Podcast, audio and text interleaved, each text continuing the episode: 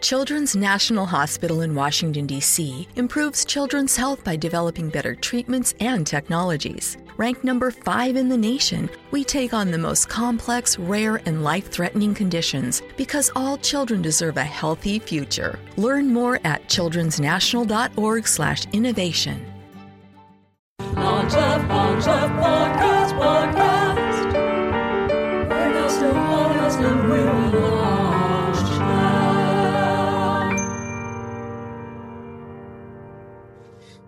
Hi, I'm Rain, And I'm Summer.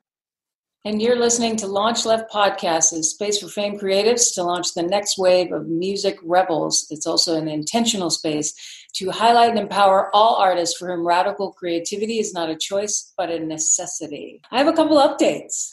Launch Left is is absolutely going to make sure that every one of our episodes has a launched artist or a launch left artist. So we're going to hear from a new emerging artist on every episode. The other is that we're partnering with EB Studios.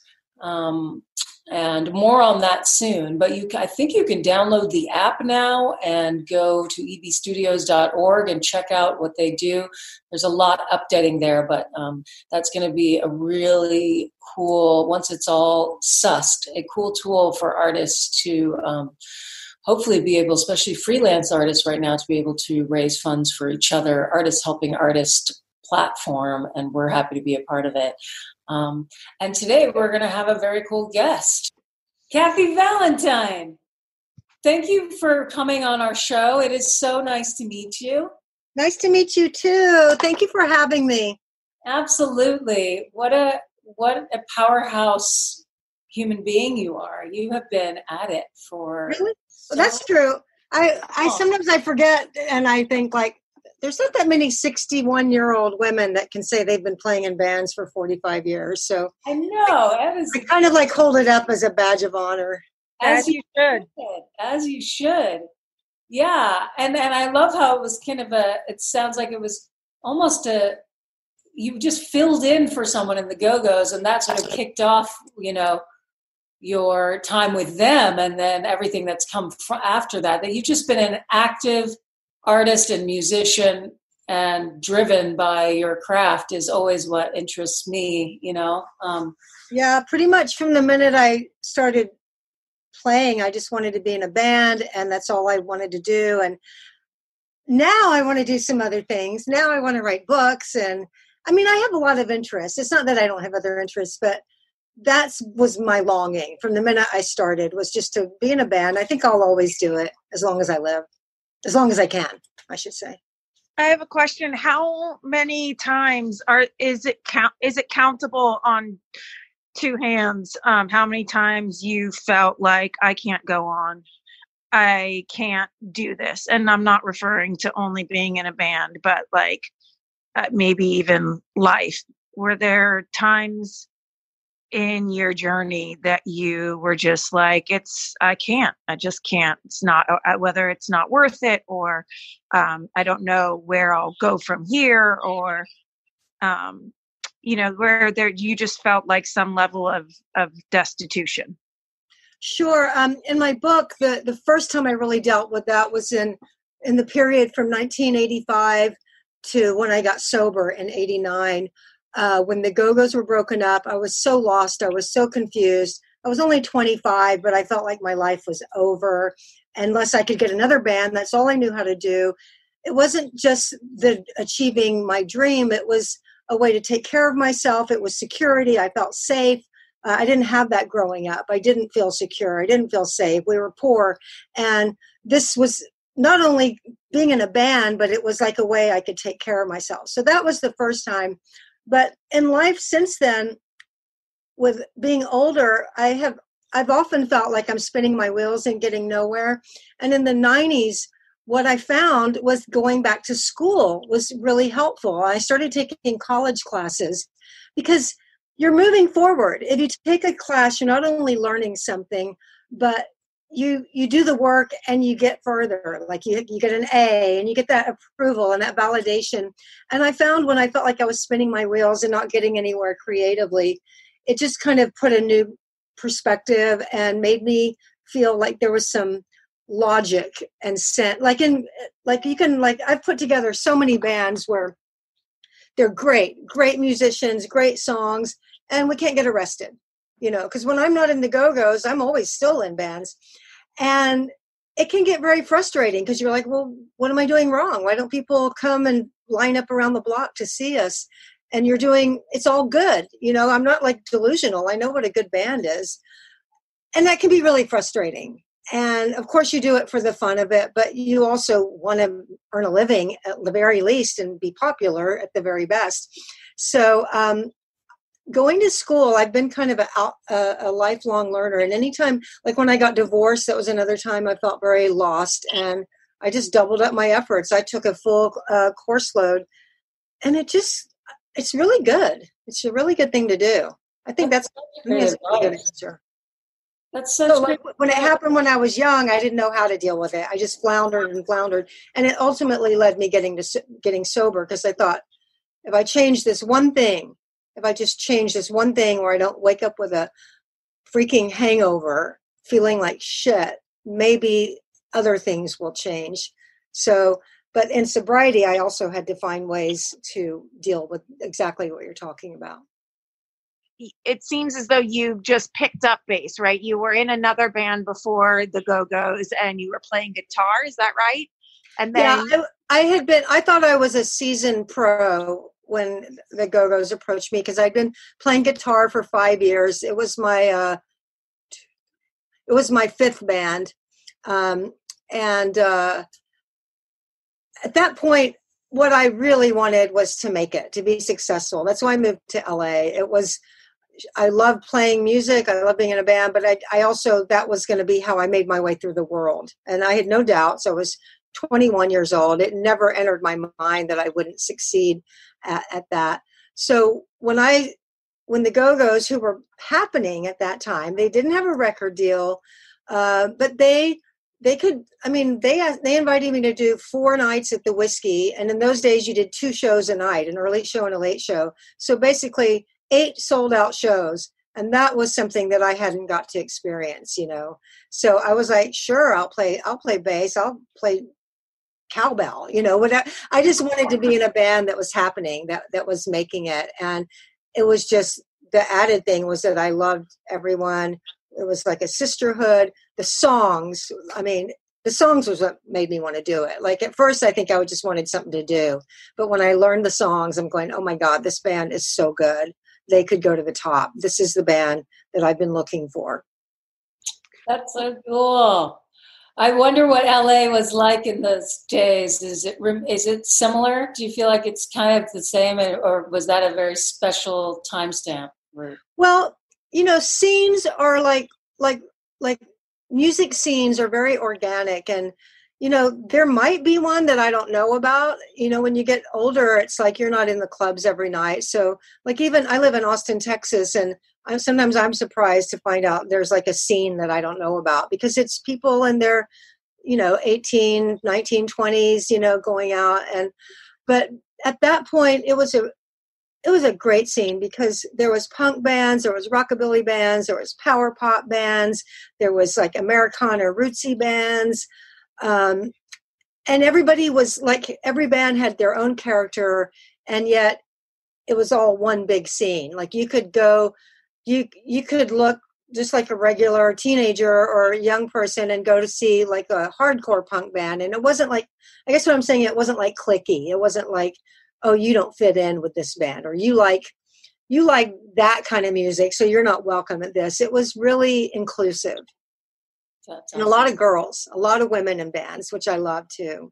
What was some of your favorite? Um, before we move on to all about you, what was some of your favorite tours, like headlining or opening tours with other bands? Like, did you get on with other bands at that time? What was your favorite band to tour with? The first thing that made me go like anything can happen was when we got to open for the Rolling Stones in 1981. Because wow. the Stones had been my favorite band, and to actually be on a stage and play right before them to me that was like anything can happen now it just was not even when i was wanted to make it in a band it didn't enter my mind that i could do that so that was exciting even though we only got to meet two Rolling Stones that time. But um, playing with the Police did a lot. The Police were one of the biggest bands in the world, and we that kind of put our band over the top because it exposed us to arenas with 10, 15,000 people night after night. And the fact that we could win over those audiences because the police fans, even though they were like new wave and punk, you know, part of that whole thing, they were really, really good musicians. And um, people that liked them, I think, appreciated that. You know, they were virtuosos, all three of them. And we weren't. We were just, you know, five girls in our 20s playing good songs. And we could, we were certainly competent and capable. Um, but we weren't virtuosos. You know, our songs didn't need that. They just needed melodies and good drums and hooks and and stuff. So, did you ever feel like it took a while to win over those kind of audiences or was it pretty instantaneous for you all? I know that's one of the, those hard things for opening bands you know they get a good stadium tour with someone or open for someone and the fans don't really even want to be there until the headliner's on. Did you find that that was a pretty quick like whoa we like this band and the crowds were into you or did in, it take a while? in america it was like that but our tour started with the police started in europe and that was that sucked because they were just like we weren't in America, we had been playing and, and we were like driving around in a van, and then we graduated to a, a, tour bus, and we were playing all the clubs that our favorite bands before us had gone, like the Ramones and Blondie and Talking Heads, and all the cool bands played the same. I called it the punk rock uh, Chitlin circuit, and um, so it was really it was dis- it was um, disconcerting to be in Europe and have people not nobody booed us, but it it wasn't like exciting it, it just felt like we were kind of horning in on their popularity. But in America, people knew who we were because we'd been on Saturday Night Live and we'd been on MTV. And I think a lot of the people that came were like kind of curious and like, oh, here's here's I'm going to see the police, but I get to see the Go Go's too. And another thing that happened that was amazing at a really low time for the band was we got um, our, our guitarist had got carpal tunnel syndrome and she couldn't she couldn't play for like four or five months and we weren't working and i was really lost because by that time i was like we were writing recording or touring and that was my entire life. And right in the middle of that low period we got offered to open for david bowie at anaheim stadium. And that was just like mind blowing and we came back from that rough period and we were so good. And i write about it really well in my book because and I don't mean like pat myself on the back. I mean, it was important to me writing this book that people understood what it felt like, you know, because it's it's one thing to just go, oh, and then this happened, and oh, and then we did that, and then we got to do that. You know, anybody can list out the things that they've done or what happened, but to be able to convey what it really felt like was the thing that made me happiest and the most proud about writing my book. Because when you read about us opening for the Stones or opening for Bowie or opening for the police or any of this stuff, you, I think I really got on the page what it felt like. Was it you? Did any of the, uh, this is just such a random question. Did anyone uh, make out with anyone else in those bands? Just curious. Oh, like with well, when we were no there, make out with the police or with Rolling Stones or David Bowie. I think there was some flirting going on with a couple of the girls. But what did happen when we got big and we had opening bands, it's an interesting thing. Like, like you always hear about a guy band, like they go out and they're they're just like getting laid every night. Go so, to the road, go to the road, Kathy. Go to so the road. that wasn't for us though. So and I don't know if it's a statement about women or I mean I personally have my beliefs that women are a little physiologically wired differently to kind of nurture and and want to um, create relationships. So what we would do rather than have one night stands is we would create these little mini relationships with either people on our not all of us, but at times uh, in different combinations, either flings with somebody in the opening band or guys that cute guys that worked for us. That would happen definitely. And then the tour would end and it would be over.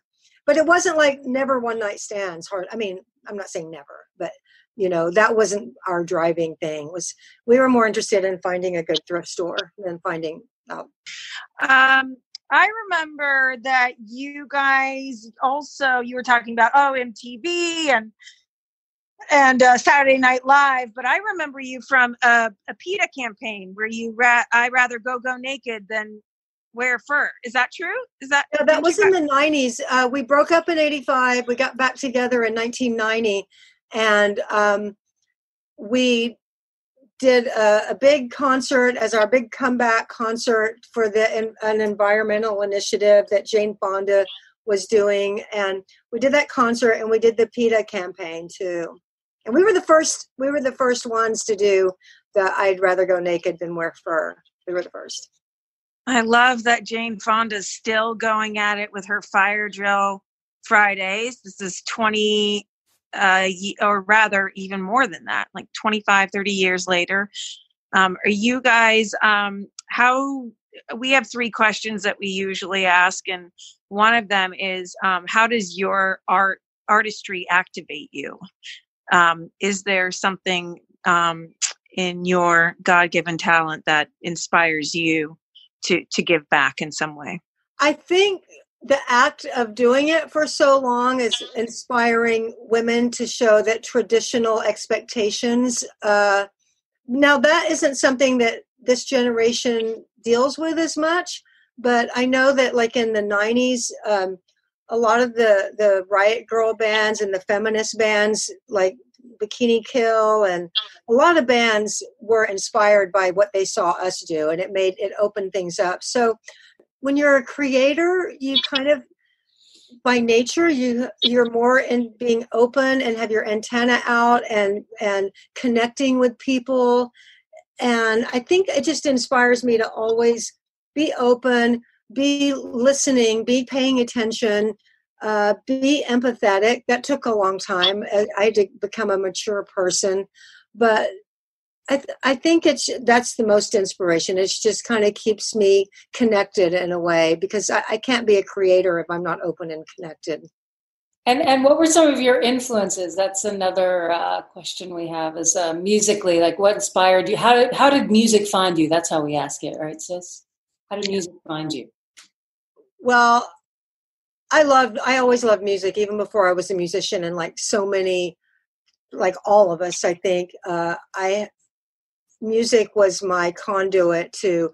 There's a world out there aside from what I'm experiencing here, because sometimes the world can feel very small when you're uh, you know 13 14 going through adolescence i had a, a very really unconventional uh, childhood with just me and my mom my mom uh, didn't have boundaries didn't have guidance didn't really parent. She loved me.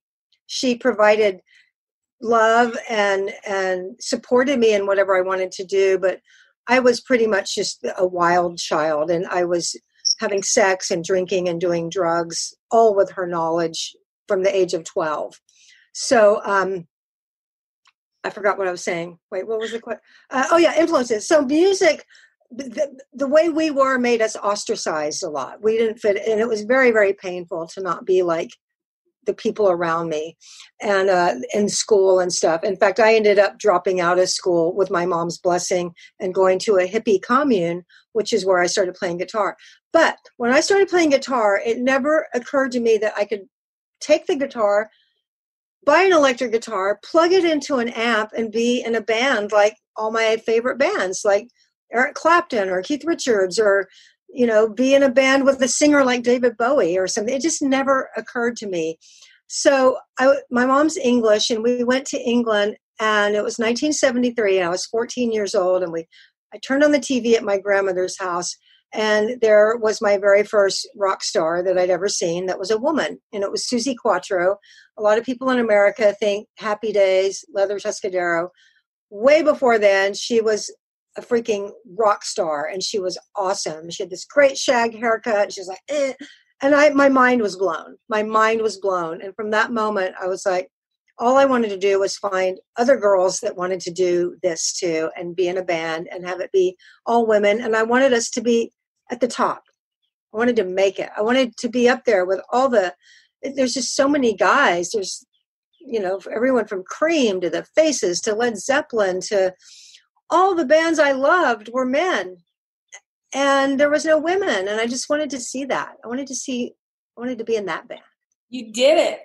well for a little while. It, I, it's still wasn't the longevity you know. I wanted to be in the kind of band like you know even today like you look at the foo fighters or radiohead or green day these are bands that have made tons of albums and have stayed together and they're all guys you know? So it's it's still my longing Yeah. you know to see uh, and I don't know why more women. There's lots of women musicians. It's very different. There's lots of women musicians, great musicians. You know, everyone from Pink to Beyonce to all kinds of people employ great female musicians. But you still don't see that many great bands that get together and stay together. And I'm I'm a little mystified why more girls don't want to be in a band. I mean, every year these chicks go off to college and they can't wait to join a sorority you know it's like Well, do you think it has anything to do with? I mean, you were talking about earlier, like your lifestyle was very much um, where you were writing, recording, and touring, right? And and how that sort of was your life. And when you didn't, when you weren't doing one of those things, it became a very big low point for you in your life. And I, and then how your sort of your journey about finding um, a way to take care of yourself, which isn't really super conducive. You know, tour life is not super conducive to to that. And you were also talking about like women, your theory that women create uh, relationships, um, like micro relationships uh, all over the place. And I don't know. For me, it, it makes me think like uh, probably a lot of ma, a lot of women musicians, uh, like in many other fields, become mothers, and that. And you you have a daughter, correct? And I'm yeah and it was hard like when i had to when i had to tour when my daughter was a baby it was really hard and for sure if you're successful you know Chrissie Hynde became a mom and still toured you know um so i think i think but she she didn't have an all female band. no her. no that's exactly but she's a, she was a woman that still did it so i think i think the point you were going to make is very valid that i think you know the call of especially for the earlier pioneer women pioneer like covered wagons um like the there was there was a there was chicks in the 60s that were starting bands but imagine how hard it was then to you know put aside your traditional role. They probably started a band and thought okay now it's time to have a baby and that's the end of that you know?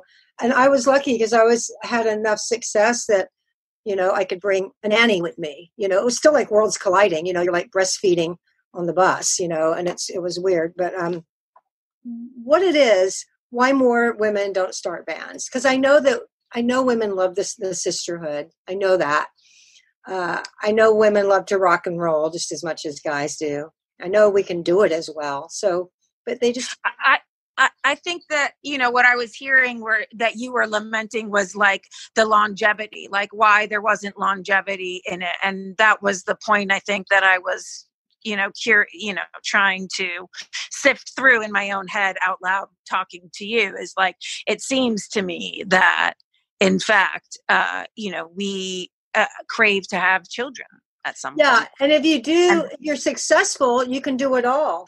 I mean i do know some women that aren't like at the top tiers that became moms and still keep their bands going but it's hard you know but i'm saying that i think that it's probably what we have found to be like semi impossible is that it's all girl bands. It's one thing to be your own you know a solo and be successful and then you have it but like if you had a five women in a band like the go-go's and you all decided to follow a maternal path as well as stay in the band that would have been extremely difficult. Just a, a eh, just another i mean dudes just have it easier in this in that realm as well Can we talk a little bit about your book? I'm curious how long it took for you to write it and how many drafts before you felt like it was done.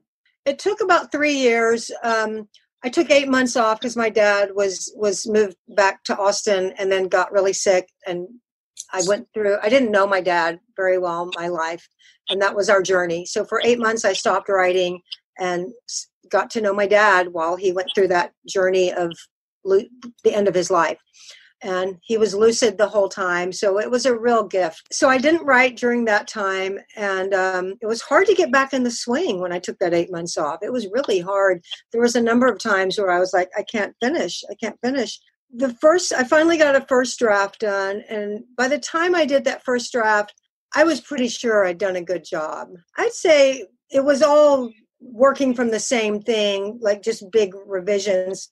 I would say by the time it got to the published thing it was probably the fourth or fifth draft. And i struggled a lot. I mean the first six months i just wrote the same three chapters over and over because i was being a prof you know i had to find the process. I had to learn to let go of perfectionism and i had to learn to move past procrastination or if I was going to procrastinate to use it in a productive way. So I would like research or I would make playlists of all the music I was listening to when I was 15, 16, 17, and it helped bring me back to that time. So I got very, or I'd go through all the press and read all the articles just to kind of jar my memory because we had, I had like plastic bins full of press. So that was kind of a way to still procrastinate, but put it to a useful purpose. Did you find songwriting in any way similar to writing a memoir?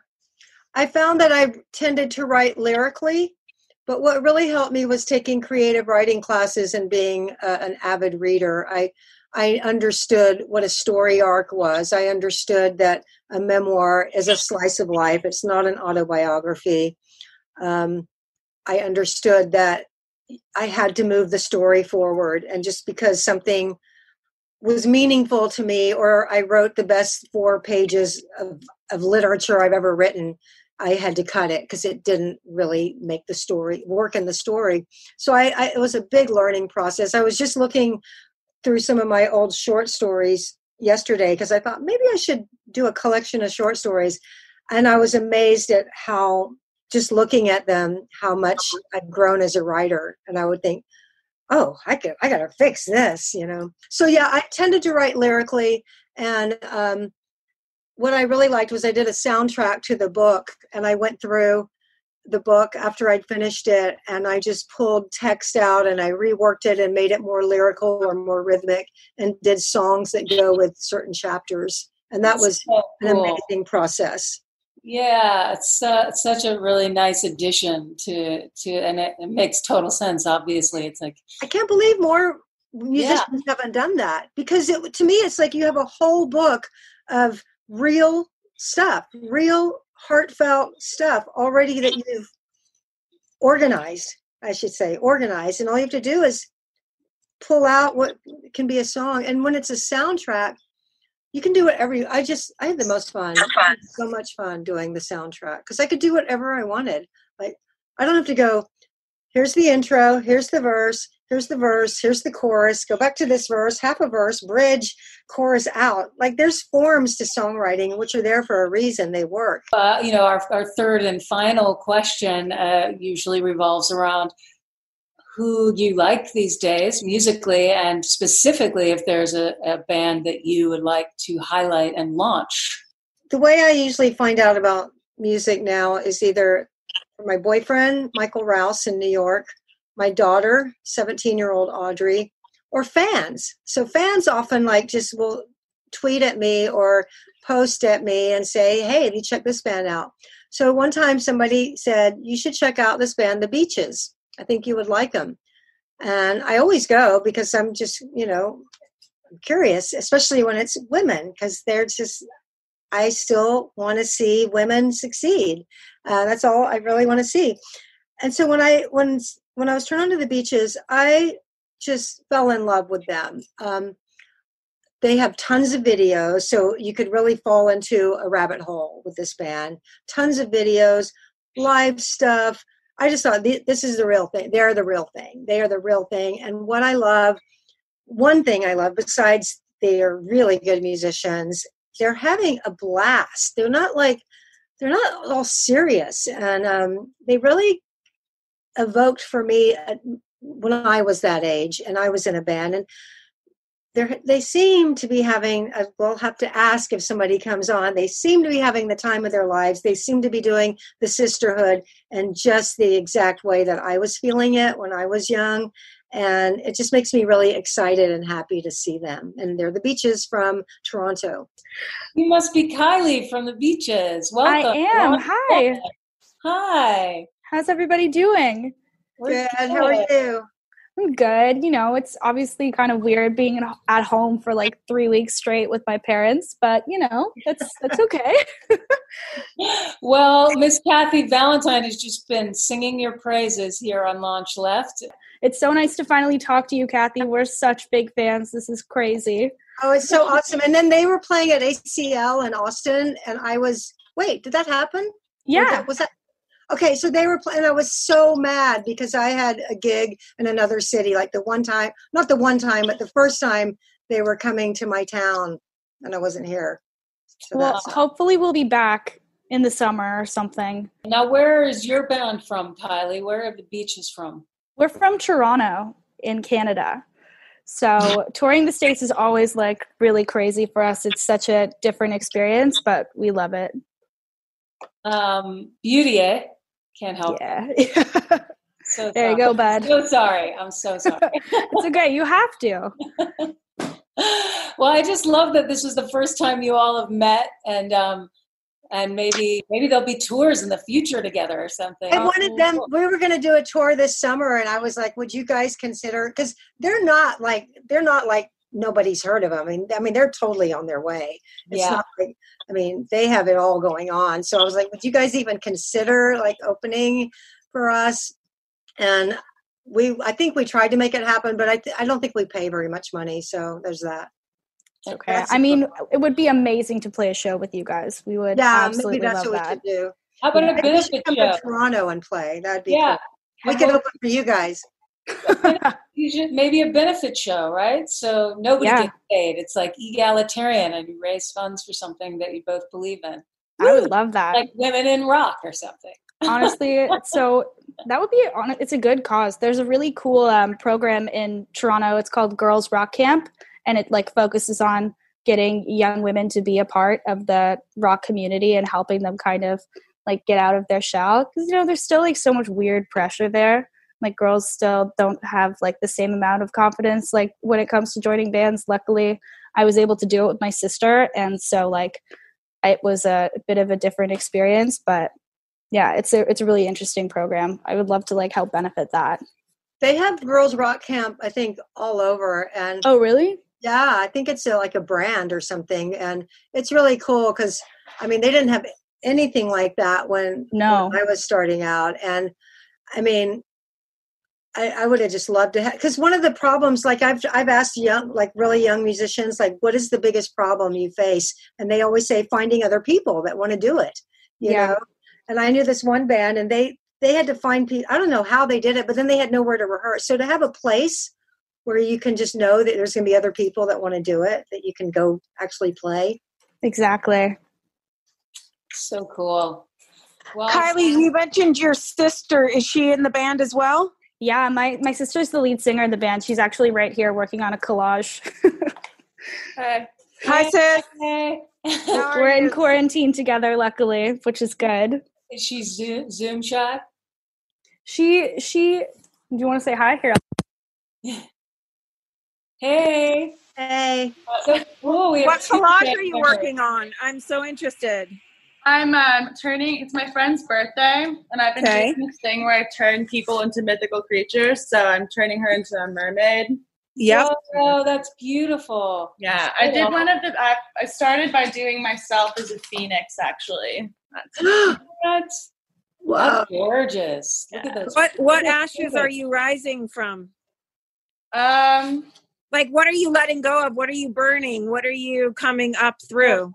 God, I didn't even think about it like that. I just thought like I really like phoenixes, and I would like to see myself as one. I don't know.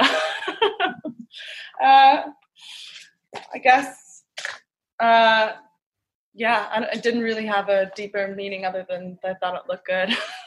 I have a Uh, question for you. How do because I've played bass a lot too, and I play guitar a lot too, but I cannot sing and play bass at the same time. Like I have to practice one line over and over with the bass part. How do you do that? It's um muscle memory actually. Like I will I'll just learn I I sort of write the bass parts sec or the girls will write the bass parts for me or I'll write it second. And I'll um I'll memorize it till it's just like second nature. And Yeah. then I'll just sing over it. Yeah.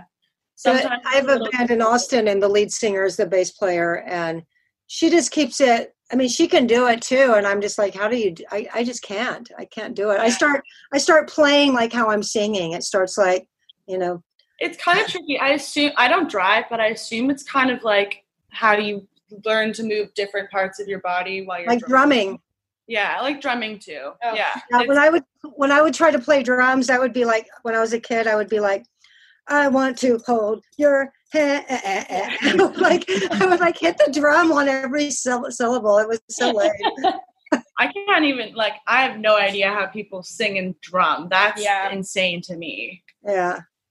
Crazy. Well, y'all are great. I'm such a fan. I love your band. So We'd love to to meet you guys in person. Yeah. Thank you guys so much. I'm Kathy Valentine. I play with the Go Go's, and I would like to present here on Launch Left this band that I love called The Beaches. They're from Toronto, and here's their song, I Want What You Got.